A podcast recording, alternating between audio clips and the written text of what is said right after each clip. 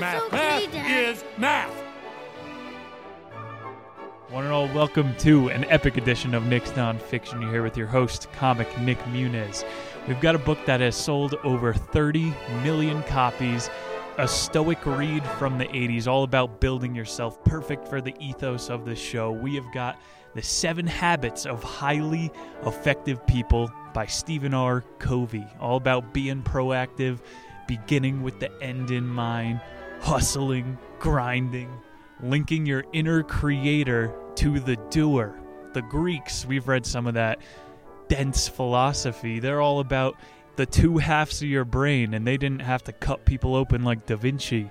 You got the master and the slave, and you could whip the monkey into shape as long as you've got control of it. Stephen Covey thinks he's got the secret to discipline.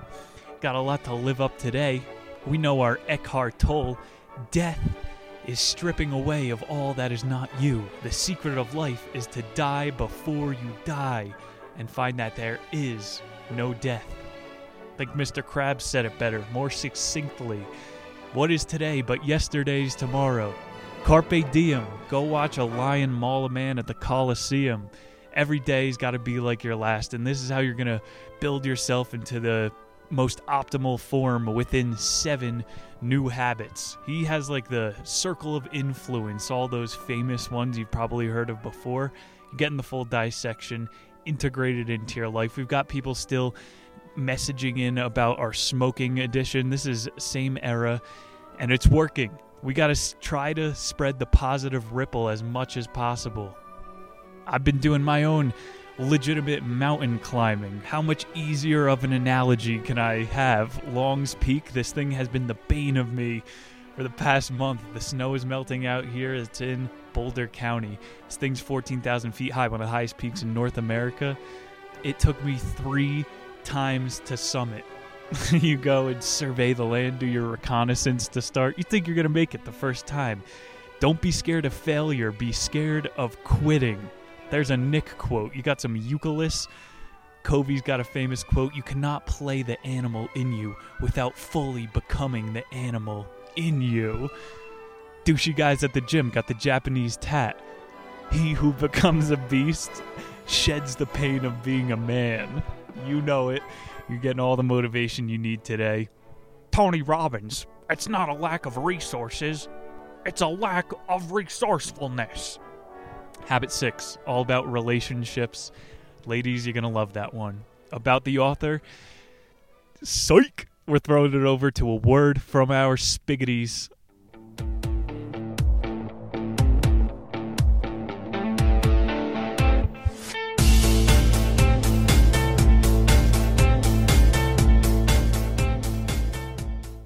And we're back.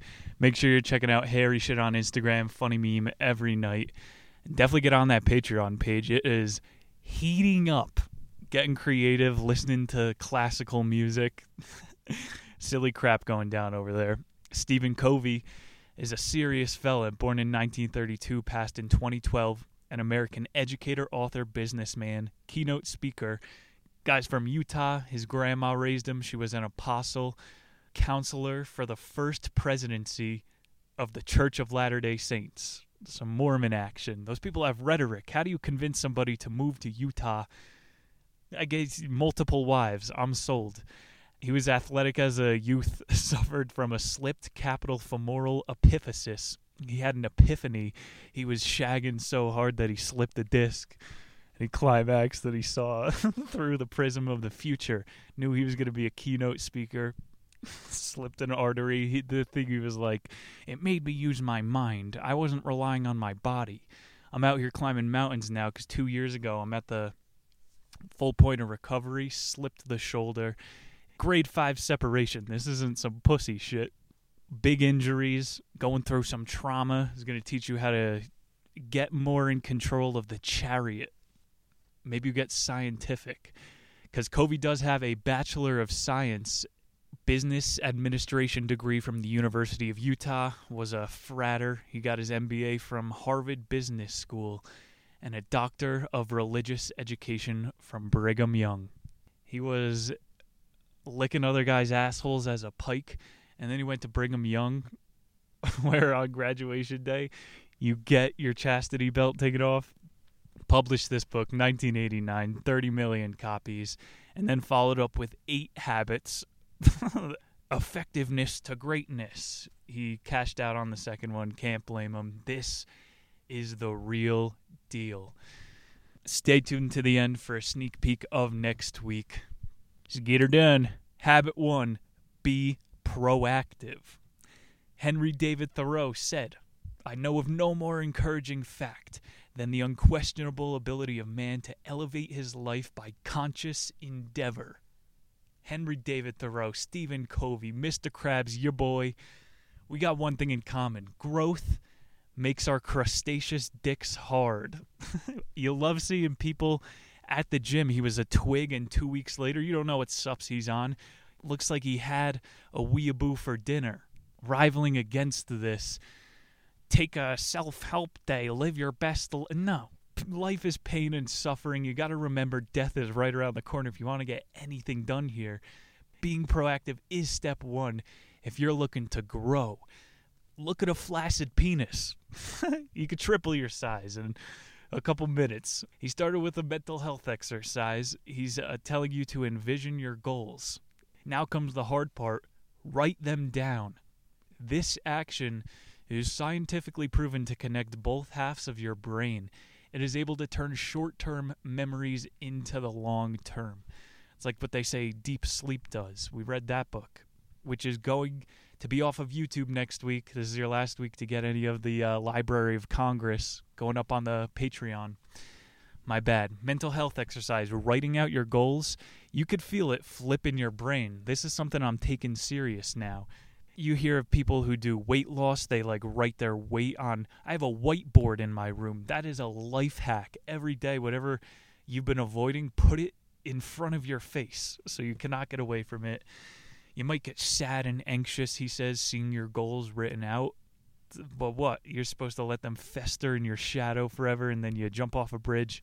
Don't feel bad. Just know this is what successful people do you know? Just seeing your goals there it's going to resonate social mirrors were his first tip for being proactive. Like, this goes against a lot of the other self help people. He's saying mirror people that look like they're winning, but it's usually just supposed to be be 1% better today. By the end of the year, you're three times better. You are that flaccid penis. Humans are hierarchical. Inherently, you are going to start comparing yourself to other people. Inferences are the theft of joy. Your neighbor's got a new boat well, now you forgot that you have your pool. If the subject is able to inflict stimuli in you, your response becomes biased. Hmm. It's all the uh, leading by example thing. So, unless you have a true leader rather than a manager, you're not going to want to follow what this schmuck is doing who just got caught in middle management.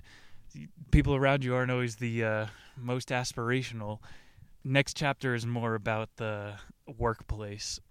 Proactive, the word isn't in most dictionaries. That's what Covey was saying. Hopefully, 2021 Merriam-Webster's got man spreading in there, but not proactive.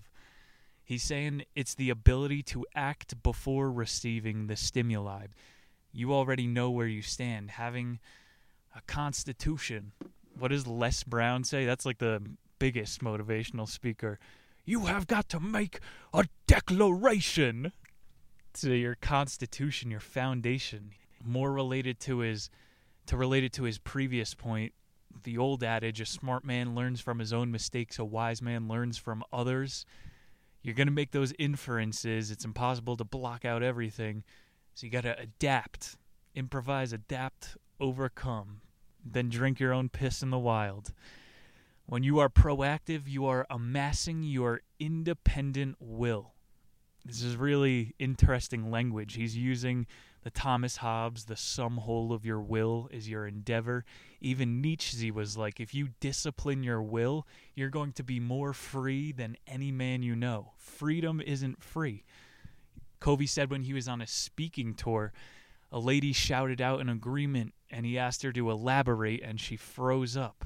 He said she was acting off of impulse and stimuli. I haven't gotten heckled yet since being back on stage, people are more obedient in their masks. Most hecklers have no plan in mind. Like this lady, she was shouting in affirmation, but it was just a visceral response to the stimuli. And you got to be able to cut that tie. People with no filter, you need a filter in today's world. Successful people are calculated in every move. Successful hecklers, they got their moves cut out before they sit down. Think about at a baseball game, the people in the bench seats. they have their jodies and their heckles down to the 10th stanza. If you're behind the net for a foul shot, you got to come prepared with your cutout. He's talking about subconscious manifestations of the crowd. There are ideas beneath the surface. the heckler is the voice for everybody that can sniff out your bullshit. We know you're just mailing these jokes in. Give us some new shit. Covey's saying gratitude is going to be your best check, the way to combat these undertides of whatever else is going on. The corporate structure is unloading stress onto the man below you. If you could remove yourself to that through a little bit of gratitude here and there, it's the key to happiness. Covey's ending the chapter saying there is nothing more destructive than saying there are no alternatives. That Robbins quote is a good one. It's not that you don't have resources, pull yourself up by your bootstraps. Resourcefulness can take you to the moon. They made it to the moon with a ham radio. Next time you hear your girlfriend saying, He broke my heart, I'm going to put on 20 pounds. I can't control my own feelings. Your feelings, your emotions are going to ride you like the feral beautiful horse that you are, go dance in the ocean. Let your mane out, gal. you got to control your own feelings. Another Les Brown. You got to learn to discipline your emotions because they don't care about what you think. That shit's going to control your entire life. Become a sociopath. Best trick to end it. He draws all these diagrams. The circle of influence. What did Focker have? The circle of trust. Fucker, if you keep ogling my wife around the pool, you're gonna be out of the circle of trust, fucker. Ben Stiller's quite disciplined. Circle of influence, you gotta write down all the things that piss you off, and anything that you can control, you keep it in the middle of the circle. And then you keep drawing smaller circles, it's gonna start to look like a target. And the outer rims of the target are things that are out of your reach. You cannot control those things. So by doing this exercise, you start to see what is even worth your time and energy to get pissed off about. Is it in your circle of control? No. So pedophiles get to rape kids on islands. We don't have any control. You got to let that shit fly. Before you get overwhelmed, have a plan. Be proactive. Let's go to habit 2. Begin with the end in mind. Starts with a Freemason ritual and I had a hippie friend who did this down in Tejas. He went to this retreat and he's coming back glowing. He's the most powerful thing I've ever seen. They had him lay down in a coffin.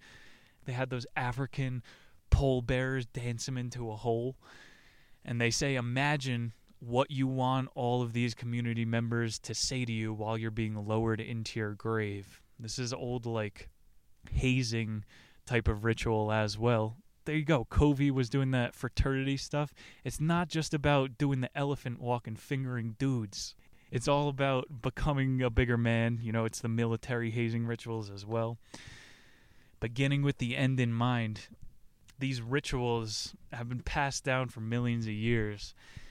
That Freemason one, getting buried in your own grave, is the perfect uh, way to represent the chapter. Begin with the end in mind. When you're attending your own funeral, you get to see what did I value? What did I really wish I spent my time doing? Look up the top five regrets of people on their deathbed. It's a really powerful one. Again, with the stoic key to life, you have to have died to be able to live fully. And I'm talking about take some mushrooms, have an ego death. You don't also have to get into a motorcycle accident.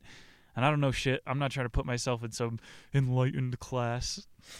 I'm fucking freezing my feet off on Long's Peak. Do not take advice from me. Beginning with the end in mind, I could only speak to history and facts. Alexander the Great, the biggest conqueror, what being a man is about, He built the mausoleum of Halicarnassus before he died. It's one of the seven wonders of the world. Go check out Patreon. We're doing an episode on that. This thing is amazing. We can't build it today with modern technology. Alexander the Great built his tomb before he died. Got to have the end in mind. Covey had a good quote that a lot of people get caught up in the corporate ladder, and he's going, At the end of the day, you don't know if your ladder was propped up against the wrong wall. Middle management is singing the siren song. the direct quote from Covey Covey quote If you can carefully consider what you'd like to be said at your funeral, you have defined your own version of success. Beginning with the end in mind, it's been said throughout all of time all things are created twice. And it brings up the halves of your brain. You got the architect and the builder. Most business ventures fail in first creation. And all things are created twice. These are things that weren't thought all the way through can't really use corrupt business as the best example. There's a heavy dose of beginner's luck. I guess that's in anything. True value is what sticks out over time. the Walmart brand of fake cheese. True value. That'll last through the apocalypse. More of the failure stuff. First creation is never going to be the best one. You know, God created Eve. That dumb broad, we needed Adam. That's the right copy. Even God can't get it right the first. it took him seven days. It's habit two. It's precedented on personal leadership. And second creation is being able to follow your own commands. I did the Reserve Officer Training Corps in college, and they give you some warrior knowledge. This is like shit they stole from ninjas. It's really helpful stuff. I've said motivationally in order to get your GED, you have to do a deployment in Fallujah. We got to start hardening up these Z's. It's the truth. They tell you that in order to be a leader, you have to know how to be a follower. A lot of people never get that follower thing down. And that's not a death sentence. You're not impressionable. You could go as long as you're disciplined, again, main thing of the chapter. Can make it out of the cave. He says, We are more in need of a vision or a compass and less in need of a roadmap. Your leader isn't going to tell you every single move, micromanage what you need to do. They're going to give you the compass instead of the map. We had that really good rant in the myth of Sisyphus. It's the Jack Sparrow compass. Like all of your sum hole of your will knows what you want to point towards managing is a completely different skill set than leadership. And you need this aspect in yourself as well. Do you have your daily planner? Are you able to calendar? Scheduling is a skill.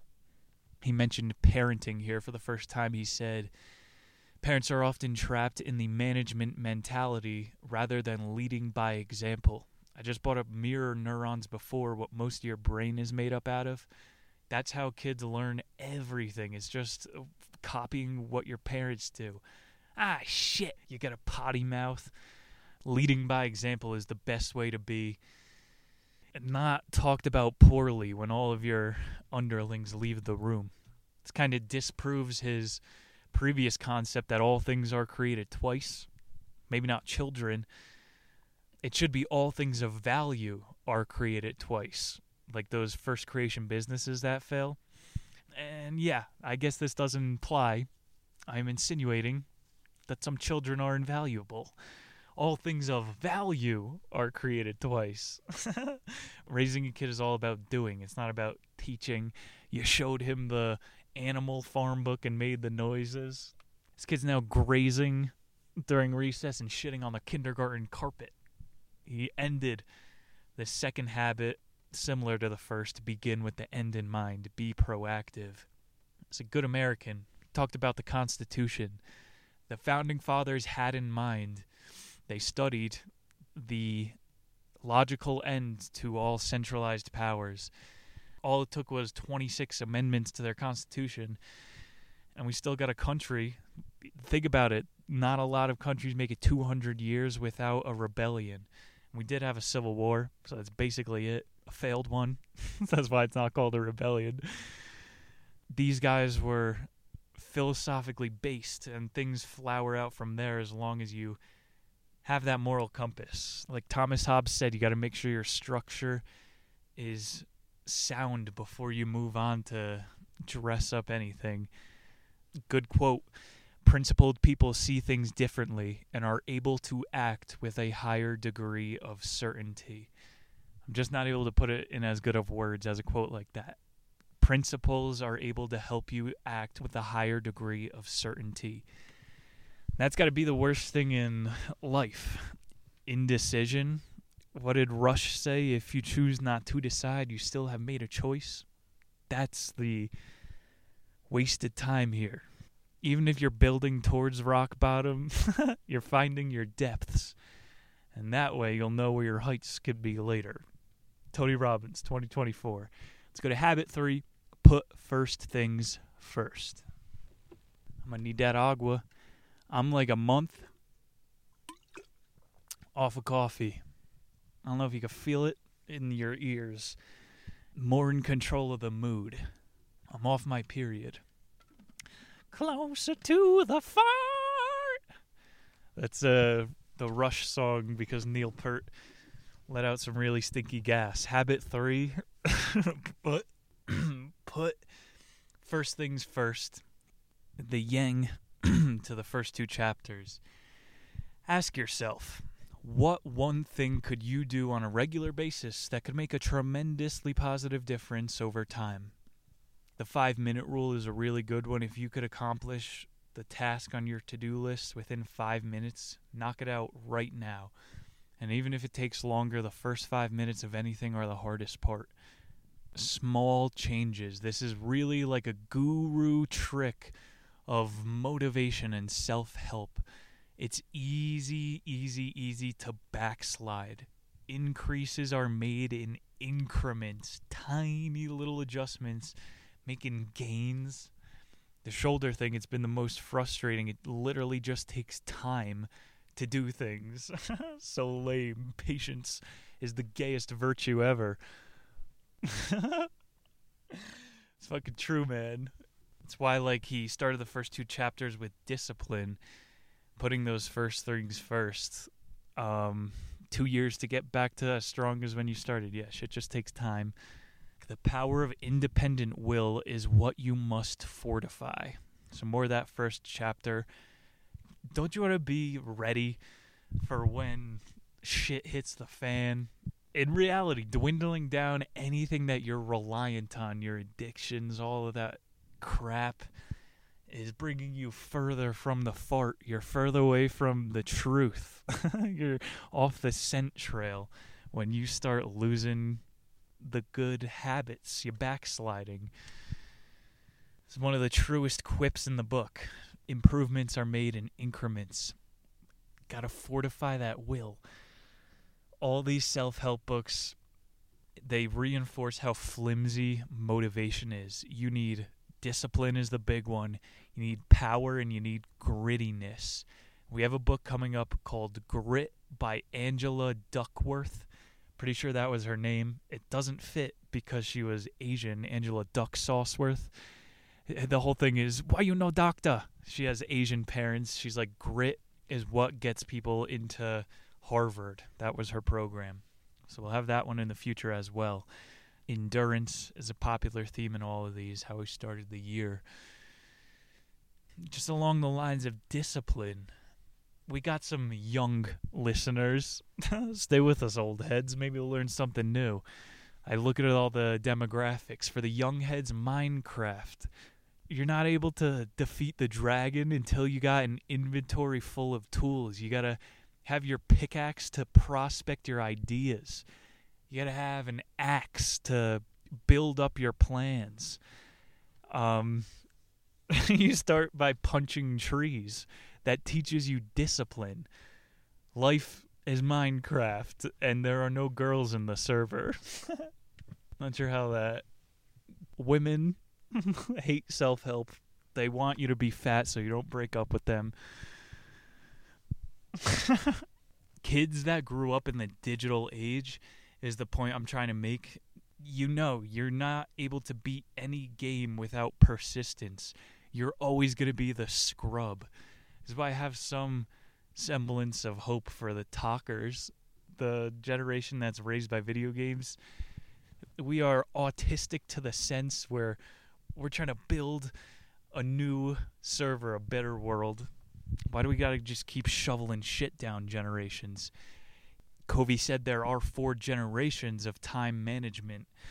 And the first one was like, be aware of how much time you have. The second generation is using calendars and appointment books. Back to that military training. They call it a time hack. Yeah, that's right, Marty McFly. You could start hacking the space time continuum. It's a really good phrase for the term. You do get into this next generation of being able to fucking control time. The third one is called prioritization, clarifying your values. So do that death exercise. And then the fourth generation was blocking in pleasant activities. Because when you're in the grinding state, there's no such thing as two weeks paid vacation. That's not even a thing anymore. We've got people in Europe taking months off. Blue collar life. Holler. Last part of the chapter comes a personal favorite. It's all about the power of no. Yes Man is overplayed. We got enough typewriter using, mustache wax aficionado in, micro and hipsters. We need more no men. People that know their lane. Shut the hell up. He's going the best way you can contribute to your community, your young parent trap super apartment complex. best way to contribute is not by being the smelliest hippie, is by honing your craft having that one thing you can contribute to everybody, putting first things first, knowing what you're working towards, know how to use your Rick and Morty time portal that he just gave us. We're drifting through generations. And have some goddamn accountability. That's what's going to get you further than any of these magic tricks. Let's go to habit four paradigms of interdependence. He says effective interdependence can only be built on a foundation of true independence. He said the land ahead lies with broken relationships and serves to strengthen land ahead. You're going to have some bosses that already know how far you are going to make it up in their little hierarchy. Their foolish fiefdom. How does that shit not piss everybody off? that was the whole thing about habit to begin with the end in mind. These people already know your end. It's not very empowering, Stephen. He's scaring you out of relationships. You're going to have an abusive boyfriend. He's saying, don't look at these as speed bumps. It set back my progression. Look at these things as what built your character. The only way to do something is by traveling the road ahead. There's no way around. You got to go through it to get to it one retreat, Stephen had a participant say his wife had an overbearing nature. It was driving him mad. The guy looked miserable. Covey only had one response. He told him, You cannot talk your way out of problems that you have behaved yourself into. It's perfect for the paradigms of interdependence. Quote If your wife is uh, yelling at you for leaving the toilet seat up you behaved your way into this problem, so you can't talk your way out of it. So the reversal of that rule is know that with people's speech, they are trying to control your behavior. this like legendary old feud is all about interdependence, and the strongest marriages exist of two functioning humans who know how to do laundry, clean their own bathrooms. For real, you watch a goddamn sitcom, the best shows are the crossover episodes. They kill the Nielsen ratings because you got two established shows that come together. Relationships, talk about gay dudes. Those marriages are like um they live in the penthouse of the millennial apartment. Two people looking to build together. You know, you look for people that are trying to fuel your fire Gets more metaphysical. The human interaction, which resonates longest in a natural flow, is a natural flow out of both characters. So just find somebody that tolerates your level of grime or likes to eat out five days a week. You know, people just find your fucking match. Stop trying to change people. This is why communication processes are the most important factor in any relationship. It's repeated a million times in any self help book. You're trying to build the best business communication is key. Make sure there isn't that mirage of middle management. You ever seen Annihilation? it was a short story by um, Lovecraft, I'm pretty sure. The Color of Space. Asteroid hits, they're in the middle of the woods, and there's this shimmer. You go through it, and reality starts to get distorted. You're not able to communicate with your squad mates out there on this alien expedition. Middle management is the shimmer. They make it so that you cannot communicate with the deities, with the board members. The underlings aren't allowed to know how much revenue is being tossed around. Communication is the best for these small little startups he's talking about. Fucking throws it back over to the relationships. He says major deposits for the emotional bank account start with understanding. That's a pretty good metaphor. Better than that psychedelic horror movie. Emotional bank account. We have it in the bio for the show too. You can't withdraw if you're spent. So the last chapter is all about renewal, being able to rejuvenate.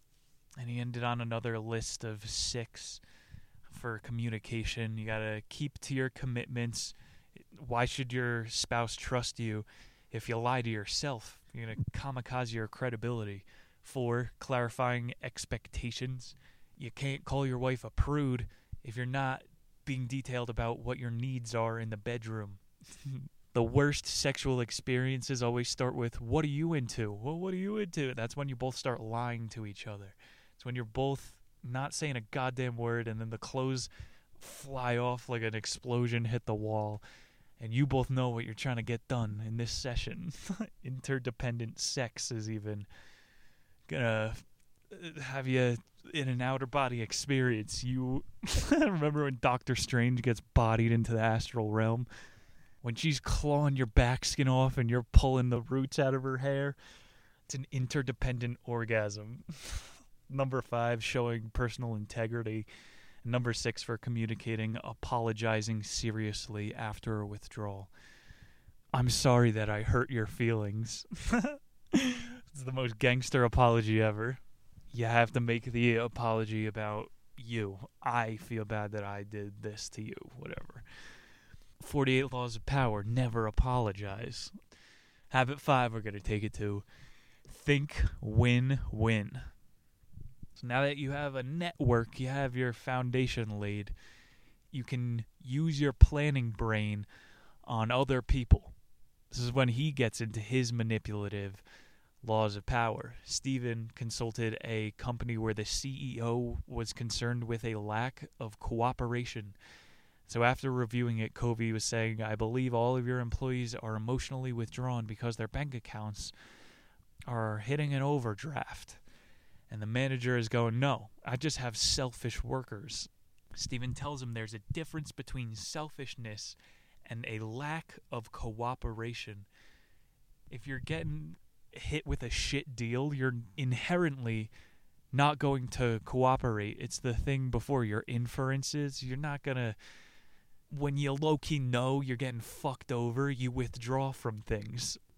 Selfishness isn't the opposite of cooperation, it's a alternative mode of operation.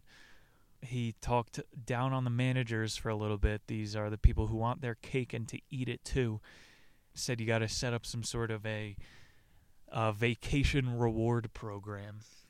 And I had this when I was in my most white collar job. They wrote all of our earnings on the wall, and like they're just pitting you against each other. Why the fuck would I cooperate? I want to sabotage my coworkers now so I can win an extra vacation. They are pitting you against people. Oh, but why aren't my people cooperative? It's because you're the selfish fuck. Look in the mirror. You need the ego death, boss. I feel the tie. It's tightening around my neck. I'm having PTSD flashbacks. Instagram is a liar. Middle management's a liar. I've bagged on the workplace enough. This whole win win chapter was going, there are six paradigms of human interaction. it was really rude here, but true. He's going, the stupider person you interact with, the less diverse outcomes there are. It's a simple equation. If you're putting the same variables, you're going to get a dull ass outcome. Um, not very polite. What's a win win? The name of the chapter. You have to have a mindset where I can win and so can you. It's the whole zero sum mentality. This is 80s logic. We're beyond this by this point. In a free market, as long as you are able to produce things that people value, there's money. That is how value is created in a real market, not when the Fed prints $10 trillion for banks. In a real trading mechanism, we will go find more shells on the beach to trade with if you came up with a new banana masher trying to friggin' make it as simple as possible to understand. Lose lose mentalities are toxic. That's something a social justice warrior got right. Toxicity is um bad, but what I'm thinking right now is they fucking fucked that up too, because male toxicity is the most positive thing that drives society forward. the desire to advance to the next level. Let's get rid of that you got all these paradigms. A lose lose is what happens when two people have a win lose mentality. You know, if both of us go into a deal trying to fuck each other over, neither of us are going to get what we want. Don't just walk away from the deal at that point. It's not worth your time. A better deal will come along if you are looking. Let's end this one. It's a freaking tongue twister chapter. Win win, win lose, lose, lose. Stephen says he gears his management seminars towards win wins dealings with a competitive abundance attitude. To avoid that toxic workplace environment, you got to have a feast mentality, not a famine. You versus Betty. Let's go to habit six synergy. This one's about mixing it up, working together. Mix. You know that meme? I'm pretty good at the voice. The exercise of all other habits can lead you to synergy, the true test of manifestation. Synergy is simply defined the whole is greater than the sum of its parts. So if you treat everything, your business, your body like this, it's going to work as a better entity. Best relationships are interpersonal, they are synergistic, both contributing first part of the chapter was about the creative process being the most terrifying part for people. But classic motivation, just get the ball rolling. Starting is the hardest part, and then it's just stick to itiveness from there. Think about this. He's talking about imagination. You're in the friggin' how could you misconstrue this much nonfiction? Your host here, I'm going to knock a grand slam out of the divergent thinking test. Look into this. You remember as a kindergartner, they made you take that test where you would draw a tree? Everybody got an A. the point of it was how many different trees pop up. Like you ask a group of adults to draw a tree, every single drawing looks the same. The true version of the divergent thinking test is a bunch of problems to solve, and they don't check your process like a math teacher. You didn't use the method! And then they jump out the window. It, your method doesn't matter as long as you get to the end point. When they test kids even in fifth grade of the schooling system, they're failing the divergent thinking test. We are breeding the ability to think outside of the box, outside of our people, Henry Ford is saying we don't need thinkers, we need workers. The school, what you think is there to educate you, is not teaching you how to be synergistic. More with the deep skeptical thought, things like sugar, things like mainstream media that just are stealing a focused attention stream. All of that is detracting from synergy. This is getting spiritual, it's getting heavy hippie. you got to try to find some balance outside of the chaos. Synergy is a real tough word to be scientific around. he had a philosophy student where three weeks in shared a personal story in a lecture and he said it left a resonance in the room. People were mesmerized by the person's spirit. Like that fucking I put my heart into that math teacher impersonation. It could steal a room when you put everything you got into this one moment. That's synergy when you can like how come there are streamers that get big just by letting out visceral yells? If you're able to get on that whole I've had orgasms that shut out the lights. That's right. I'm ascending to another plane. If you read studies or books about people that get into astral projection, I didn't think we were going there this chapter. There's a certain frequency your body hits when it gets into this meditative state. Even for our Fauci fanatics, before you go to sleep, you hit that Schumann resonancy as well. So this is not some out there thing. You hit it when you come as well. The vibrations are a real ass thing. You got to be able to learn how to synergize, um, getting all the toxins out of your system, people wise and microplastic wise. I've been trying to eat fish again lately too, trying to do a little self help here. I taste the plastics, and it's not even from like the farms, you know. What am I going to sit here and talk about Garbage Island?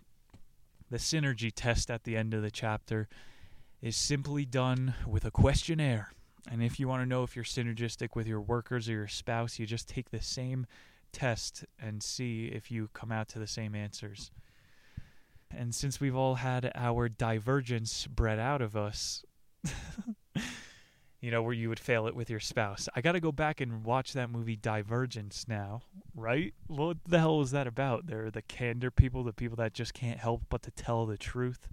There's Tyrese Woodley, who's really hot got to remember, people see the world not as it is, but as the way they are able to synchronize with it.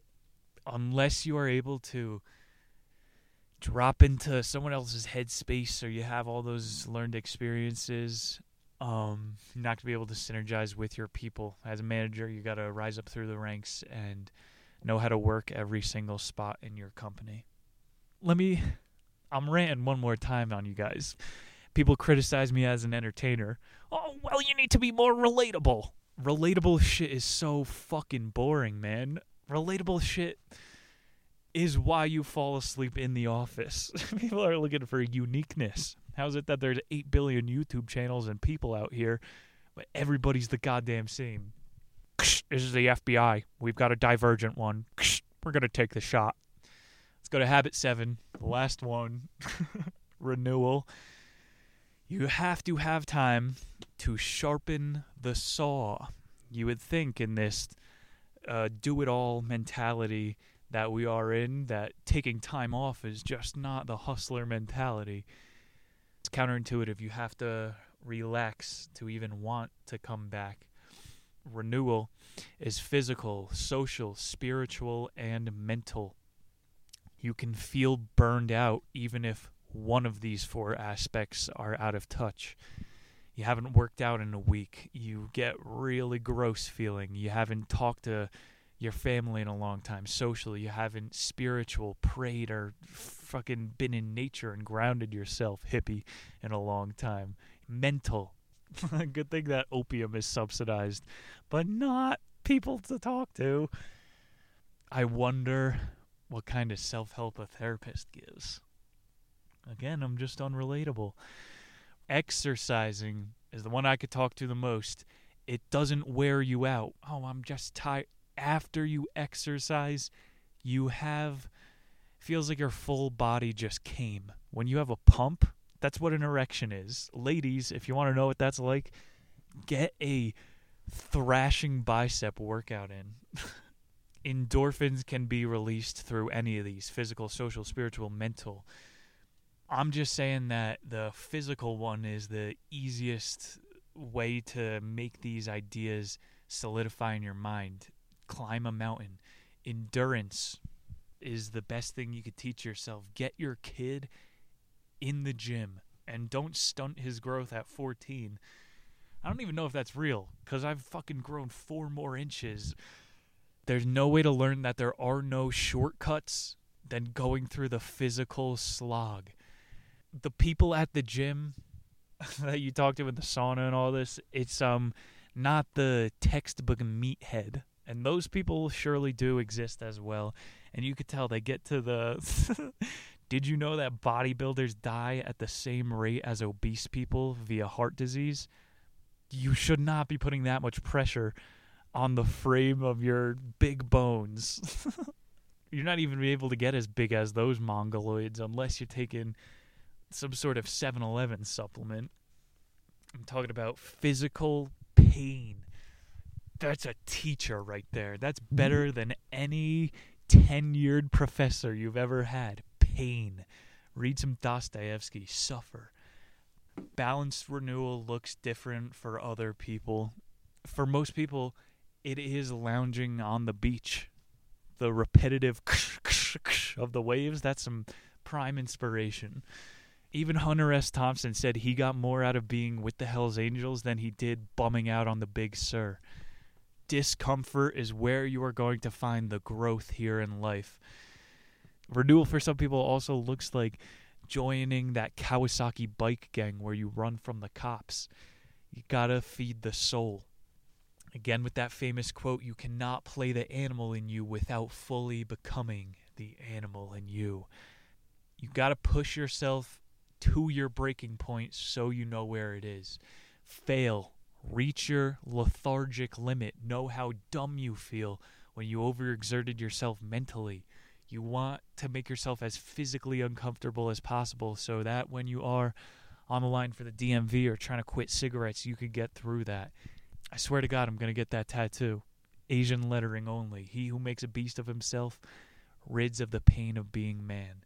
Covey says the most effective people remain calm under pressure because they know their mental, spiritual, physical, and social limits. You're never going to find those out unless you push yourself. Following all these habits will have you in an upward spiral of learn, commit, do. That is the seven habits of highly effective people. Thank you, ladies and gentlemen. I hope you learned something new. Draw that circle of influence, turn it into a dartboard. Could be a pretty good exercise, and whatever it lands on, that's what you choose to ignore for the day. next time on the show, next week, we're getting digital. This was a book from the 80s. Okay, boomer. We have Adam Levin's Swiped. Swipe! Swiped! Not about Tinder. This is a book about Grindr and gay hookups. Swiped is about identity theft, and the first chapter is really cool. It's about the history of identity theft. You have people impersonating Shakespeare, the prestige magicians using doubles tax refund frauds. Maybe I teach you how to save a couple dollars. You're definitely going to learn how to protect your own assets. We're changing up the pace. And as I said before, get on the Patreon because this is literally up saving you $2. We're upping the charge to 3 bucks a month because the first year of Nick's nonfiction is going into the backlog. Got to keep things up to date. Those things are relics. It's things that should have never been said been said there. I'm getting texts from Mr. FBI man. Son, we understand what you said. We just don't know why you had to say it. it's for the laughs here and for the growth. Going into next week swiped with a stoic mentality. Hit up the Patreon. Get part of the movement. Follow Harry Shit on Instagram. Search up the niche on YouTube. I will pop up. We're going to be here with a new episode next week. My name's Nick Muniz. Later.